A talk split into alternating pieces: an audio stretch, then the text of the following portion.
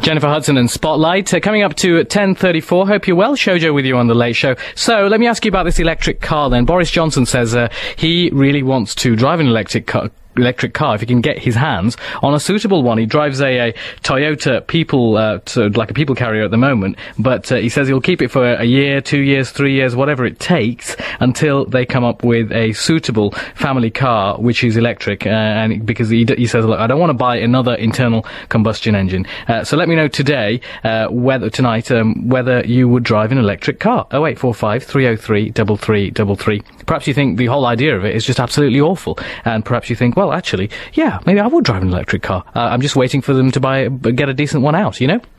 Well, let's find out a little bit about it. Let's find out what's actually on the market and uh, what what kind of uh, research uh, and science is going into this. Uh, Anthony Day is uh, he's a he's an author of Will Climate Change uh, Will Climate Change uh, Change Your Life? Uh, How to Drive a 4x4 and Still Save the Planet. He's an accountant with a long-standing interest in environmental issues, and he's also a special advisor to uh, businesses on how they can uh, use sustainable energy and so on. Uh, Anthony, good evening. Hello, Sheridan. Hi, how are you? All right. Yeah, fine, thank you. Uh, You've been in London today um, talking about this, haven't you?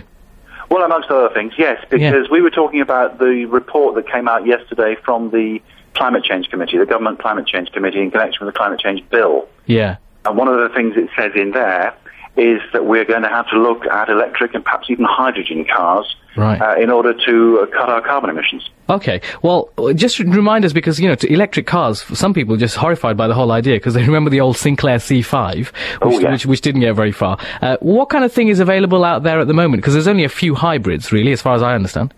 Oh, they're hybrids, yes, but there are uh, there are a number of cars out there, and there's been a lot of work uh, o- on them.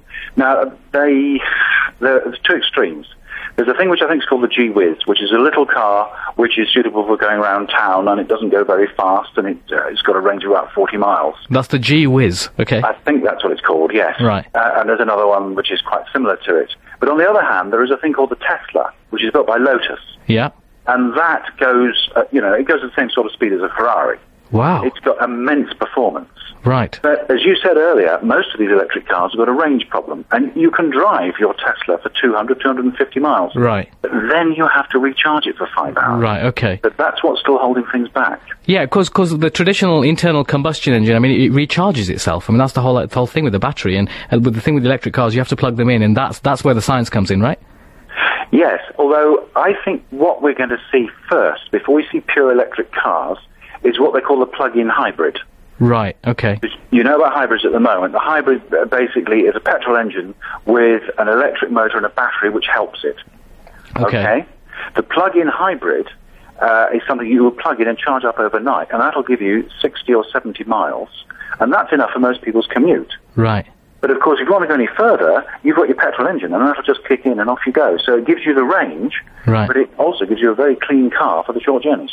Okay. And and do you think um, petrol stations will be kitted out with chargers maybe in the future?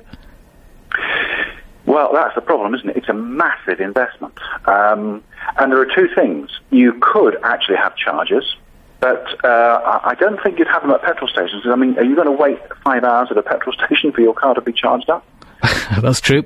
Uh, that's what, very what true. you could yeah. have, though, is if every car used the same battery, you'd roll up to a petrol station, you'd take out the exhausted battery, you'd slap in a new one, and you'd be off as fast as if you just filled the tank with petrol. Oh, I see. Yeah. So just a quick switch, just change the battery. Yeah, yeah, but it's an immense ev- investment to make sure there are enough batteries all over the country for for all the cars and want to, to turn up and, and, and fill up. Yeah, especially when there's something like a fuel crisis. I mean, the, the queues are so long, you'd have to have about, well, I don't know, 3,000 batteries at the petrol station. Yes, yes.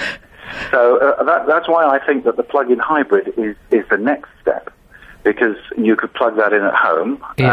um, and uh, if you hadn't plugged it in, you could drive it away because it's got a petrol engine. Okay, so the, the, the pure electric car just on electrics is, is still quite a long way away, really.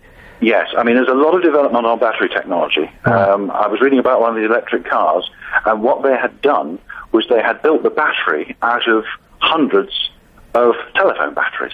Right. Because mobile phone batteries are the state of the art, uh, but they're only available as mobile phone batteries. Now, when they can build a big battery like that for a car, Yeah. and use that sort of technology, then we're going to see the range going up, uh, and they'll be, begin to become more interesting to people. Yeah, maybe they should find some of the old mobile phones from 1995. They were like bricks. They Oh can- yeah, but the batteries have changed much, an awful lot. since then. yeah, yeah. I wish that would work. And, and what about finally? If I just ask you, w- w- with electric cars, hybrid cars, what about performance? Because I guess you know the pure motorist is you know, that's what they, the boys on Top Gear, the Formula One guys, you know, they're they're going to be sc- always quite skeptical until the the best people, the racing drivers, are using electric cars. You know. Well, yes, but the Tesla and the and there are other sports car, electric sports cars Hmm. has blistering performance. I mean, think about it. You don't need a gearbox. No. Your um, electric motor can go from zero to 200 miles an hour without changing gear. Yeah. It's just connected directly to the wheels. You put your foot down and they really go. Right. Right. So, Okay. yes, I'm sure the performance can be delivered. Right. Well, got, well, you've you've you've sort of got me thinking now, um, and hopefully you've got a lot of other people thinking. I'd be really interested to hear what you uh, what you think. Give me a call 0845 303 3333. When there's uh, new developments, uh, Anthony, do come back and tell us what they are, won't you? Yeah, I should be delighted. Thank you. All right. There you go, Anthony Day. His organisation's called uh, Susbiz. Susbiz, isn't it? Susbiz. Thank yeah. you. Thanks. Yeah, SUSBiz, uh, Sustainable Business uh, Strategies. Uh, there you go, and he's from uh, York. Uh, his book's called Will Climate Change Change Your Life? How to Drive a 4x4 and Still Save the Planet. Uh, it is The Late Show across the BBC with me, Shojo Saka.